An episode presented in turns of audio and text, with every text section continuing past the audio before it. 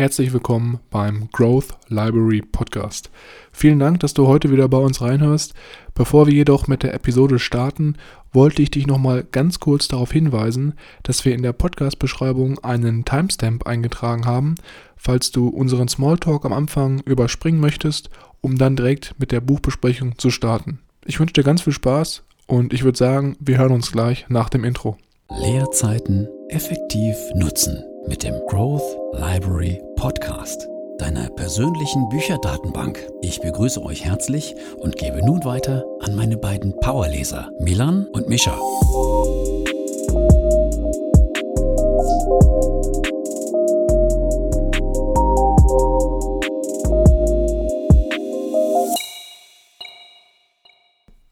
Herzlich willkommen, wie immer, auch nochmal von meiner Seite hier beim Growth Library Podcast. Mein Name ist Milan und am anderen Ende der Leitung befindet sich wie immer mein Bruder Mischa. Hallo und herzlich willkommen, auch wie immer von meiner Seite. Schön, dass wir heute wieder zusammengefunden haben. Ich freue mich auf die Aufnahme heute. Ja, ich freue mich auch. Wir haben ja jetzt den, den zweiten Teil, also quasi das Halbzeitspiel von unserem heutigen Buch. Aber bevor wir starten, habe ich noch eine kleine Frage. Ich habe ja mitbekommen, dass du jetzt in der letzten Zeit ein paar Mal äh, in Frankfurt warst. Willst du uns davon ein bisschen was erzählen, Milan? Ja, also wie du ja schon richtig mitbekommen hast, ich war in Frankfurt, genau. Und es war halt so, dass ich da äh, mit dem Zug hingefahren bin. Mhm. Ähm, davon abgesehen, Frankfurt war eine coole Stadt, hat mir sehr viel Spaß gemacht, da so ein bisschen durch die Straßen zu schlendern und auch zu arbeiten. Also ich habe da wir waren da im Hotel und unten war so ein schöner Coworking-Bereich, wo man sich einfach hinsetzen konnte, Kaffee bestellen und dann ein bisschen was arbeiten. Und da ist auf jeden Fall wieder auch ein paar lustige Ereignisse dabei gewesen während diesen, dieses Trips. Mhm. Ich will natürlich jetzt, natürlich jetzt nicht alle nennen, aber zum Beispiel einer war dann auch, dass ich auf der Hinfahrt im Zug war natürlich ein bisschen voller, weil wir genau zu den Stoßzeiten nach Frankfurt gefahren sind. Also es war so relativ früh morgens, wo die ganzen Pendler dann halt auch in die Innenstadt fahren oder halt nach Frankfurt pendeln. Und dann war Kontrolle und irgendwie hat sich dann einer beim Kontrolleur beschwert, dass in dem Zug die 1,5 Meter Abstand nicht eingehalten werden, mhm. weil natürlich auch Leute vor und hinter dir sitzen und äh, hat der Kontrolleur ihn nur so ein bisschen schräg angeschaut und hat gefragt, hat sich so also innerlich hat man es gesehen von seinem Blick her, ob der noch alle Tassen im Schrank hat, weil es natürlich eigentlich unmöglich ist, im Zug diesen Abstand einzuhalten, gerade wenn der voll ist. Ja. Es war auf jeden Fall wieder sehr, sehr spannend, was die Leute dann halt für Vorstellungen haben, dass die Bahn halt irgendwie jede zweite Sitzreihe sperrt und dann man sich immer nur alleine auf den Zweier setzen kann oder so. Mhm. Da würden sie ein paar Verluste einfahren. Im wahrsten Sinne. Genau. Zum Wohl der Allgemeinheit ein paar Waggons ranhängen und dann aber weniger auslasten. Geil. Ja, ja, aber natürlich haben alle die Maske getragen und dann, ich denke, das ist dann auch ausreichend. Ja, bei euch gibt es wenigstens ähm, eine Maskenpflicht. Ich bin ja jetzt knapp einen Monat ähm, schon wieder in äh, Holland, in den schönen Niederlanden. Und hier gibt es äh, das gar nicht. Also du läufst durch die Stadt, gehst einkaufen ein paar vereinzelt haben mittlerweile Masken auf, aber der Rest, der, der lebt, als gäbe es äh, das ganze Corona nicht. Hm, am besten ist natürlich dann, wenn am Wochenende die ganzen Touristen nach Maastricht kommen. Mhm. Schön aus Belgien und Deutschland, alle rein, alle ohne Maske und dann wieder zurück ins Heimatland. Mhm. Da ja, kann sich sowas gar nicht ausbreiten. nee, das stimmt natürlich. ja, dann würde ich sagen, bevor wir heute weitermachen, ist natürlich wieder so, dass wir den zweiten Teil von dem Cashflow-Quadranten von Robert Kiyosaki besprechen. Und bevor wir jetzt hier einsteigen, ist es wie immer so, dass wir nicht jede einzelne Seite dieses zweiten Abschnitts besprechen können, weil das ganz einfach den Inhalt oder diesen Rahmen, den wir hier im Podcast haben, sprengen würde. Stattdessen ist es so, dass wir uns immer so die wichtigsten Fakten und Aspekte raussuchen, die wir am relevantesten fanden und darüber uns austauschen. Das heißt, wenn du als Hörer jetzt bemerkt hast, während dieser Podcast-Episode, das Buch könnte interessant für mich sein, wir haben das Ganze auch nochmal in die Shownotes zu dieser Podcast-Episode verlinkt und da könnt ihr dann nochmal ein bisschen mehr über das Buch erfahren und euch das nochmal genauer anschauen. Genau. Für diejenigen, die die erste Folge noch nicht gehört haben, hier nochmal ein kleiner Recap. Im ersten Teil des Buches haben wir die Besonderheiten des Cashflows Quadranten definiert. während wir jetzt im zweiten Teil ähm, uns darauf konzentrieren, die nötige gedankliche Einstellung und geistige Haltung zu definieren, die eine Person haben sollte, um auf der rechten Seite, also auf der Seite, wo das große Geld fließt, des Quadrantens erfolgreich zu operieren. Hm, genau, also dann auf die Unternehmensbesitzer- oder Investorenseite zu wechseln. Genau. Und für jeden, der das jetzt Ganze jetzt hier gar nicht versteht, was wir gerade erzählt haben, da macht es dann vielleicht nochmal Sinn, in die erste Episode reinzuhören, weil wir da ganz genau über den Quadranten sprechen und auch über die verschiedenen Bereiche. So, dann würde ich direkt weitermachen mit dem ersten Kapitel oder mit dem ersten Teil dieser zweiten Reihe, die wir hier aufnehmen. Und zwar geht es hier darum, seine eigene Persönlichkeit zu entwickeln. Und hier geht es vor allem darum, eine Persönlichkeit zu entwickeln, die man halt braucht, wenn man auf die rechte Seite des Quadranten wechseln möchte. Und hier gibt es so zwei Kernaspekte, die ich mitgenommen habe aus dem Kapitel, welche halt Leute auf der linken Seite davon abhalten, auf die rechte Seite zu wechseln. Und auf der einen Seite beschreibt Robert Kiyosaki in dem Buch, dass für viele Leute Geld wie eine Droge wirkt sobald sie anfangen, für Geld zu arbeiten, äh, baut sich für diese Person halt dann so eine Sucht auf. Das heißt, du tauscht Geld gegen Zeit und du wirst sozusagen abhängig davon, auch für Geld zu arbeiten. Und das ist zum Beispiel so ein Problem, welches Leute auf der linken Seite haben, dass sie halt diese Abhängigkeit brechen müssen, weil auf der Unternehmerseite oder in, in der Investorenseite du natürlich nicht direkt immer für Geld arbeitest, sondern einmal andere Leute für dich arbeiten, um Geld zu generieren, jetzt auf der Unternehmensbesitzerseite oder halt als Investor Geld arbeitet für dich. Was hältst du davon? Ich glaube, es ist ziemlich mhm. eindeutig eigentlich, dieser Punkt. Ja, es ist, erinnert mich immer irgendwie so ein bisschen an dieses Paradebeispiel, wo man auf der linken Seite den Engel und auf der rechten Seite den Teufel hat. Nur in unserem Beispiel jetzt haben wir auf der linken Schulter die Person, die nach Sicherheit sucht und auf der rechten Seite die, die nach Freiheit strebt und die beide sind im Krieg und zanken sich die ganze Zeit.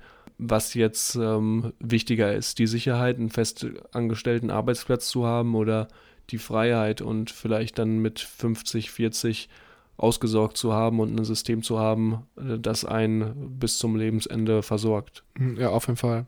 Ich muss dazu geben, ich, mir ist auch direkt diese Geschichte in den Kopf gekommen, die ganz am Anfang im Rich Dad Poor Dad, glaube ich, erzählt wird, wo Robert Kiyosaki dann beschreibt, dass sein reicher Vater ihn und seinen Freund bei ihrem Ferienjob nie Stundenlöhne ausgezahlt hat, weil er halt nicht wollte, dass sie abhängig davon werden, Geld gegen Zeit zu tauschen.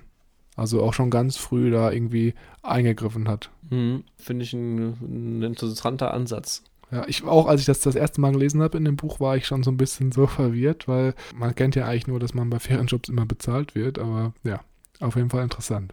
Und der zweite Aspekt, den man halt sich bewusst werden muss, wenn man auf der linken Seite ist und auf die rechte Seite des Quadranten wechseln möchte, ist, dass viel von unserer Vergangenheit uns auch beeinflusst und auch daran hindert, auf die rechte Seite zu wechseln. Auf der einen Seite ist es so, dass wir ja in der Schule sehr stark darauf konditioniert werden, keine Fehler zu machen.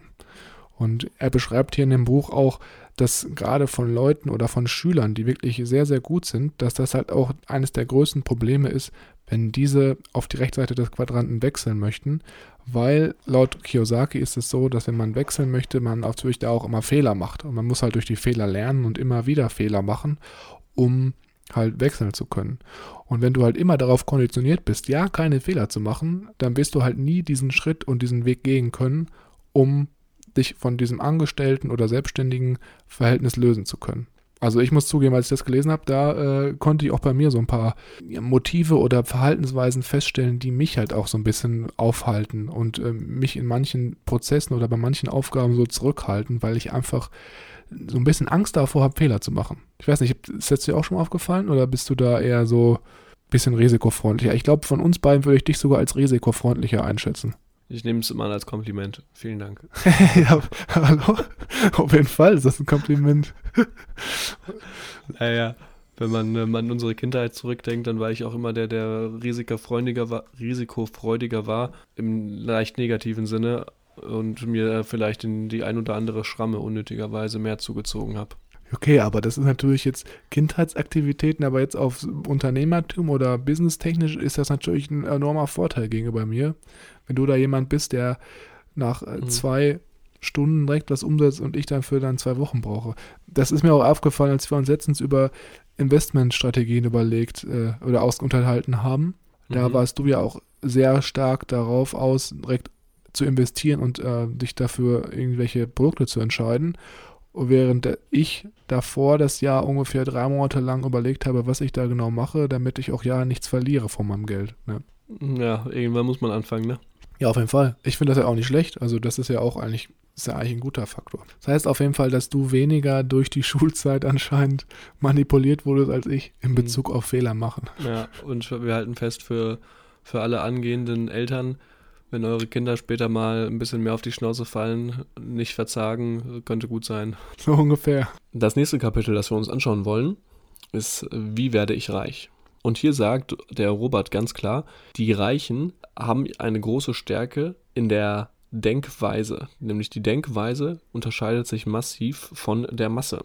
Und hier hangelt er sich jetzt an drei, drei Punkten entlang. Dem Sein, dem Tun und dem Haben. Das heißt, wir müssen zuerst etwas sein, wir müssen unser gedankliches Muster, unser Mindset darauf einstimmen, dann die Aktivitäten dazu umsetzen und letztendlich haben wir quasi dann das, was wir erreichen wollen, geschafft. Das Ganze vielleicht mal mit einem kleinen Negativbeispiel. Wir stellen uns vor, haben etwas mehr auf den Rippen und haben jetzt unseren kritischen Punkt erreicht äh, und müssen unbedingt dagegen was tun. Gleichzeitig lieben wir aber auch McDonald's und lieben es da zu essen und würden eigentlich gerne morgens, mittags, abends immer da einkehren und uns den Magen vollschlagen. Aber nun ja, unser kritischer Punkt ist erreicht. Das heißt, wir müssen, müssen jetzt kurz für vier, fünf Wochen mal was tun. Wir starten eine Diät. Ziehen das auch ganz gut durch verzichten mal auf unser Lieblingsrestaurant, unsere Lieblings-Fastfood-Kette, machen ein bisschen mehr Sport und siehe an, am Ende der vier Wochen haben wir es geschafft, wir sind wieder unter dem kritischen Punkt. Und was machen wir jetzt? Wir haben unseren kritischen Punkt ja erreicht. Also gehen wir erstmal zu McDonald's und gönnen uns einen richtig schönen dicken Big Mac. Wie wir sehen, die Diät ist vielleicht jetzt hier nicht so ganz eingeschlagen und das Ziel wurde ein bisschen verfehlt. Das liegt daran, weil wir unser gedankliches Muster nicht umgeändert haben. Nach wie vor feiern wir Fastfood wie sonst was, ballern uns das rein und machen keinen, keinen vernünftigen Ausgleich dafür machen nicht vernünftig Sport und letztendlich sind wir in zwei Wochen dann wieder auf dem gleichen Punkt wie vor vier Wochen. Genau, also irgendwie, dass da sozusagen diese Grundeinstellung zu dem ganzen Essen halt irgendwie nicht umgeschaltet wurde. Ne? So habe ich das auch verstanden. Mhm, genau. Ein anderer interessanter Punkt, den der Robert hier noch anspricht, ist, alle Menschen haben die gleichen Emotionen. Was uns voneinander unterscheidet, ist unser individueller Umgang mit den Emotionen. Das finde ich einen sehr, sehr wichtigen Punkt. Und zwar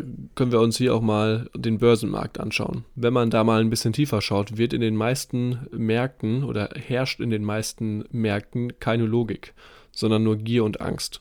Und hier wird Daniel Goldman zitiert, der sagt, dass der emotionale IQ einen wesentlichen größeren Einfluss hat als der akademische IQ. Dieses Verhältnis wird auch interessanterweise von dem Erasmus von Rotterdam, der gleichnamigen Universität von dir in Rotterdam, auf der du ja warst, beschrieben, mhm. nämlich mit dem 24 zu 1 Verhältnis, wobei 24 die Emotion und 1 die Ratio ist. Habe ich mich auch ein bisschen geehrt gefühlt, als dann die Erasmus-Universität genannt wurde in dem ja, Buch. Das, das, dachte ich mir. ähm, das Ganze heißt 24 zu 1, 24 Emotionen, 1 Ratio. Wenn unsere Emotionen auf Hochtouren sind, sind diese 24 mal so stark wie unsere Ratio, also wie die tatsächliche Logik und das eigentliche, die eigentlichen Begebenheiten. Kennt man vielleicht, wenn sich das Gespräch ein bisschen aufheitert und zwei verschiedene Standpunkte aufeinandertreffen und es dann auf einmal sehr hitzig wird, kann der eine Standpunkt so klar und deutlich gemacht werden und belegt werden wie sonst was. Man kriegt es nicht hin, dass der andere sich dann dazu übergehen lässt, weil seine Emotionen so auf Hochtouren sind. Ja, oder wenn man sich streitet und dann irgendwas sagt, was man vielleicht auch dann hinterher bereut, dass man es gesagt hat, das wäre vielleicht auch noch so ein Punkt. Mhm, genau. Und den letzten dritten Punkt, ist, äh, der geht so ein bisschen auch hier an das Kapitel von vorhin mit dem Gewinnen und Verlieren und äh, mit dem Tun drauf ein. Und zwar legt Robert uns nahe, Gewinnen und Verlieren gegenüber eine neutrale Haltung einzunehmen. Gewinnen und Verlieren ist Teil des Spiels und es gehört dazu. Deswegen sollte man sich überhaupt nicht dafür schämen, zu verlieren oder auch Risiken einzugehen weil Risiken zu Fehlern führen, Fehlern zu Einsichten und Einsichten dann zum Wissen. Also ist Scheitern ein Teil des natürlichen Erfolges. Wer Erfolg haben will, wird auf seinem Weg früher oder später auch scheitern und Fehler begehen. Ja, was ich noch sehr, sehr spannend fand, oder auch nochmal jetzt abschließend nochmal zu dem, was du gesagt hattest, gerade mit dem Vergleich zwischen emotional und rationalen Gedanken oder Gehirn, dass er halt wirklich sagt, dass man, wenn man sein Mindset richtig aufbauen möchte, um auf die rechte Seite des Quadranten zu wechseln, dass man diesen emotionalen Faktor, welcher, wie du schon gesagt hast, wesentlich stärker ist in manchen Situationen als der rationale, dass man den unter Kontrolle bringen sollte. Und da gibt es dann auch zum Beispiel so Beispielsätze, die Leute halt sagen, die jetzt ihren emotionalen Körper nicht so gut kontrollieren können, wenn sie halt versuchen zu wechseln. Zum Beispiel sagen sie dann, ich fühle mich jetzt gerade nicht so, als ob ich Interesse daran hätte, mehr über Investitionen oder, oder Finanzen zu lernen. Oder ich mag es halt nicht so gern, wenn ich zum Beispiel abgewiesen werde, wenn ich ein Angebot erstelle für Kunden oder potenzielle Kunden. Also dass man halt dann da ganz klar filtert, was für Gedanken jetzt eher emotional sind und mich davon abhalten zu wechseln. Und wenn man das halt nicht kontrollieren kann und ausschalten kann, dann sagt er, wird es ganz, ganz schwierig, jetzt auf die andere Seite des Quadranten zu wechseln. Und was ich da jetzt nochmal sehr, sehr spannend fand, war, dass er halt auch selber so eine eigene Erfahrung von sich schildert, als er seinen Angestelltenjob bei Xerox äh, gekündigt hat. Ich glaube, Xerox kennt jeder, das ist so ein, eine Firma, da geht es darum, dass die irgendwelche Druckerlösungen für Unternehmen äh, liefern. Und er hat das halt gekündigt und war halt in dem Moment sehr, sehr ähm, mit Angst erfüllt und auch so ein bisschen so eine Art paralysiert, hat er gesagt, weil er natürlich dieses sichere Angestelltenverhältnis aufgegeben hat. Und da war natürlich auch wieder ganz klar diese emotionale Seite sehr präsent bei ihm und hat ihn so fast auch wieder dahin geführt, dass er sich wieder ein neues Angestelltenverhältnis gesucht hat. Mhm. Aber er hat dann halt gesagt, dass er da in der Situation dann angefangen hat, sich auf seinen rationalen Gedanken zu fokussieren und sich selber, selber eingeredet hat, jetzt bleib mal ruhig, äh, versuch mal klar zu denken und hab Vertrauen in dich selber, dass du es halt wirklich schaffst, sozusagen jetzt diesen Quadrantensprung zu, mitzumachen. Vor allem dann auch ein Beispiel, wo er nicht äh, gesagt hat, ach, das war super easy und ich habe mich dann einfach auf die Ratio konzentriert und dann war der Ausstieg da aus dem Unternehmen super leicht, sondern auch, wie ich sagte, ja, es ist verdammt schwierig und man es überkommt einen selbst mit Gefühlen, aber man muss einfach gucken, dass man sich darüber im Klaren ist und fest an sich glauben und dann wird das was. Ja, ich glaube, er hat auch mal geschrieben, dass das Schwierigste eigentlich in der ganzen Aufgabe ist, den Leuten nicht zuzuhören, die einem aus der Familie und Freundeskreis immer einreden, das klappt nicht und sucht den sicheren Job und so. Dass das mhm. eigentlich so mit das Schwierigste ist. Ja, mhm. Gut, dann ist es soweit, dass wir heute auch schon mit dem dritten Teil weitermachen, den dritten und letzten Teil. Also heute ist es wirklich etwas kürzer von dem, von dem Ausmaßen, aber ist ja auch mal nicht ganz verkehrt. Wir reden ja sonst immer genug. Und zwar geht es hier darum, dass wenn man jetzt diesen Sprung schaffen möchte, dass man sich darüber Gedanken machen sollte, äh, die Bank zu sein und nicht der Banker. Und was heißt denn oder, das jetzt? Ja, ich war auch ein bisschen verwirrt. Ich glaube auch eher, dass so der Bankkunde, dass er das wichtige, das bessere Wort dafür ist, aber das können wir nochmal gleich uns anschauen. Mhm.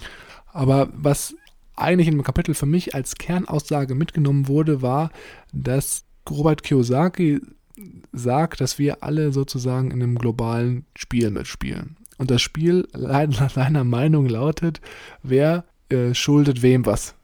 Das hört sich nach einem sehr, sehr spannenden Spiel an. Aber wenn man sich das Ganze mal ein bisschen jetzt detaillierter anschaut, macht es eigentlich schon Sinn, meiner Meinung nach. Und zwar ist es so, meistens die wohlhabenden Leute immer Leute haben, die ihnen etwas schulden. Und er hat sich halt damals darüber Gedanken gemacht und hat dann angefangen, in ähm, Immobilien zu investieren. Das war so um die Immobilienblase rum in den USA und er hat sich halt überlegt, wie kann ich dieses Spiel wer schuldet wem was, am optimalsten ausspielen. Und er hat sich dann halt für Immobilieninvestitionen entschieden, weil er halt dann herausgefunden hat, dass er da dieses Spiel, wer schuldet wem was am besten spielen kann. Er hat es halt so gemacht, er hat dann Immobilien gekauft, hat diese vermietet und hat dann sozusagen die Schulden, die er gemacht hat, auf die Mieter abgewälzt, weil die natürlich dann immer regelmäßig Mieteinnahmen gezahlt haben und somit dann die Schulden, die er eigentlich aufgenommen hat, abbezahlt haben. Und er meint halt, dass das somit einer der Schritte war oder strategisch besten Schritte, um Vermögen aufzubauen. Mhm. Finde ich einen sehr, sehr guten und interessanten Punkt. Ein anderes schönes Beispiel ist, dass wir zum Beispiel jetzt uns in der Situation befinden, dass wir eine wunderschöne Immobilie, ein schönes Haus sehen, das eigentlich einen Wert von 100.000 Euro hat.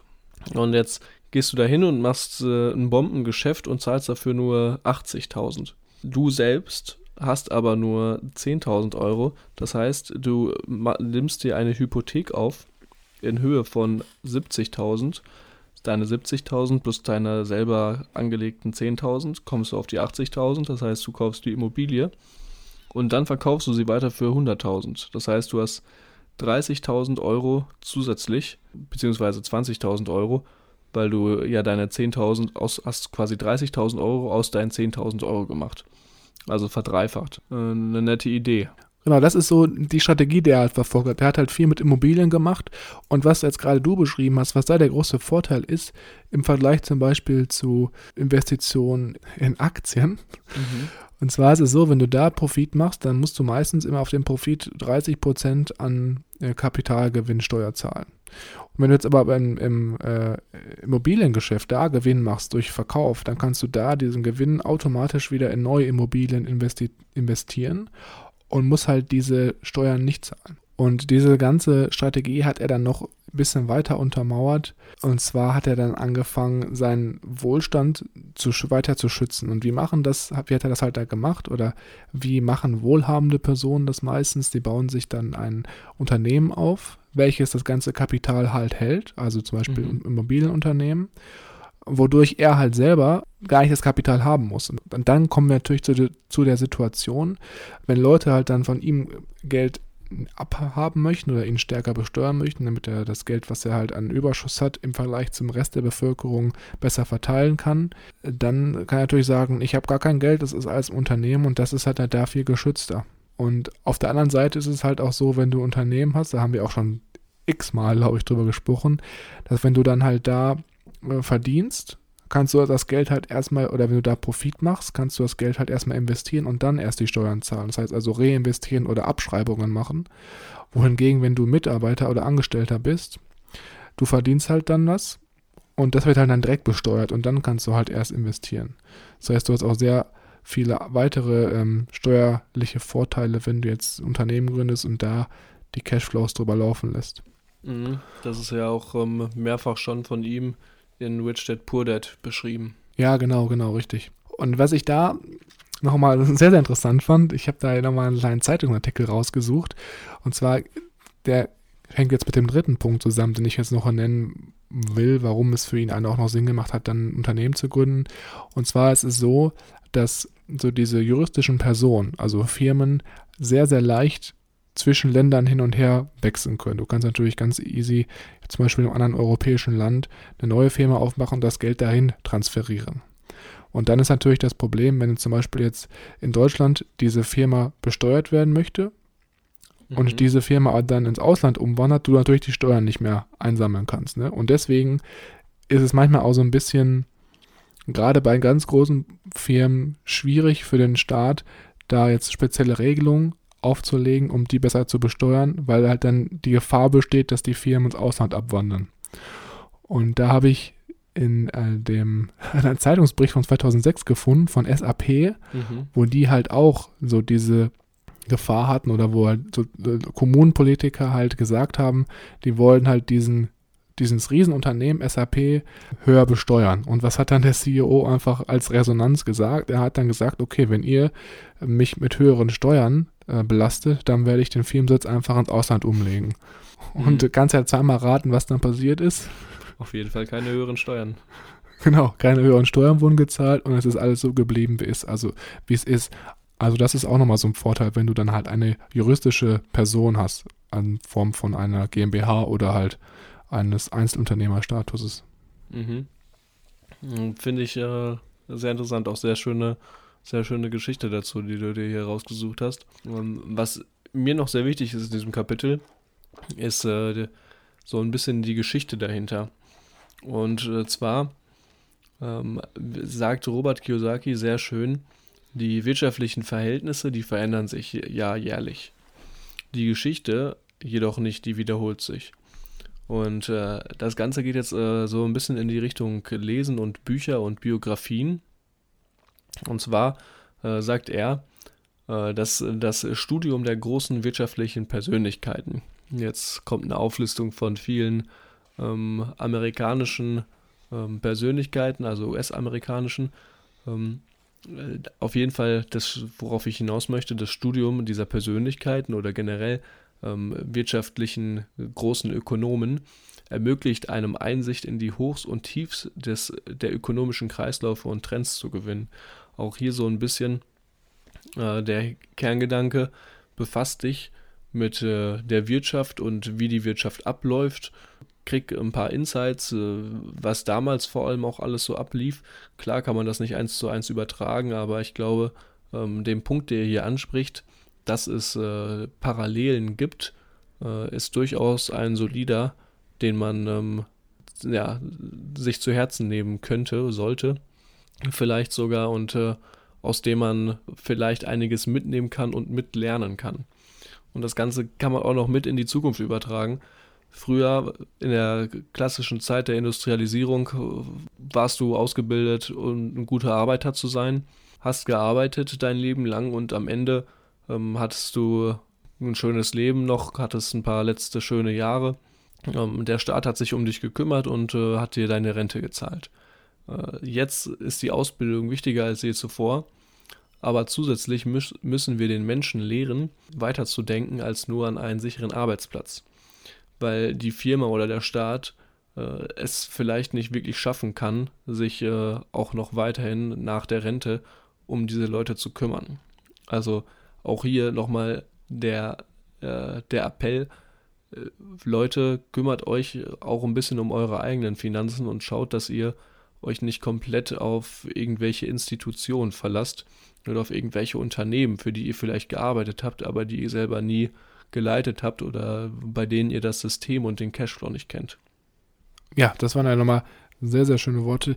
Ich glaube auch, dass das allgemein ein sehr, sehr krasses Wissenspotenzial birgt, wenn du halt Biografien liest oder halt dich auch selber finanziell bildest, wie du jetzt schon angesprochen hast, weil dieses klassische Geschäftsmodell, was wir halt aus der Industrialisierung bis heute noch so ein bisschen mitgemacht haben, einfach äh, heutzutage nicht mehr so lange Bestand hat, meiner Meinung nach, weil wir auch wissen, durch den demografischen Wandel, es gibt immer mehr weniger junge Leute, die für die Älteren zahlen können im klassischen Rentensystem.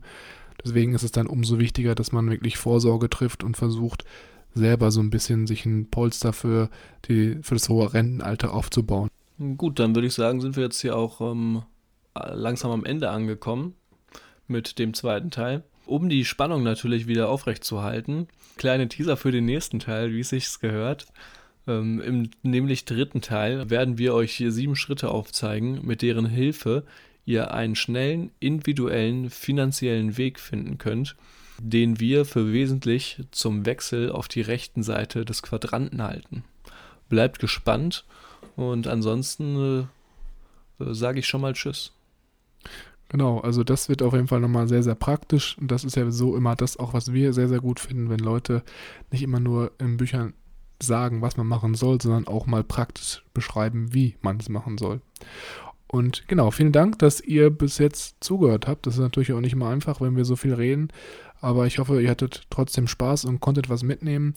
Wenn euch das Ganze gefällt, was wir hier machen, dann freuen wir uns auch immer sehr, wenn ihr uns ein Feedback dazu gibt. Also wie hat euch das Buch gefallen? Habt ihr es auch so gelesen? Da könnt ihr uns immer sehr gerne Feedback zu schreiben über Instagram. Da sind wir ganz schnell erreichbar unter growthlibrary.official oder wenn ihr auf unsere Webseite schaut, www.growth-library.de.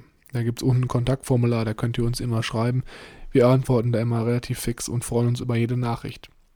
Und ansonsten, wenn euch das Ganze gefällt, was wir machen, dann freuen wir uns auch immer sehr über eine iTunes-Bewertung. Da könnt ihr uns einfach dabei helfen, den Podcast noch ein bisschen bekannter zu machen, auch gerade für den iTunes-Algorithmus, um Leute auf uns aufmerksam zu machen, die das, was wir hier produzieren, noch nicht so kennen und denen das Wissen aber dennoch helfen könnte. Und ja, ich würde sagen, das war es dann erstmal von heute wieder für uns und wir sehen uns dann wieder nächste Woche mit der letzten Episode von Cashflow-Quadrant von Robert T. Kiyosaki. Bis dahin und ciao. Tschüss.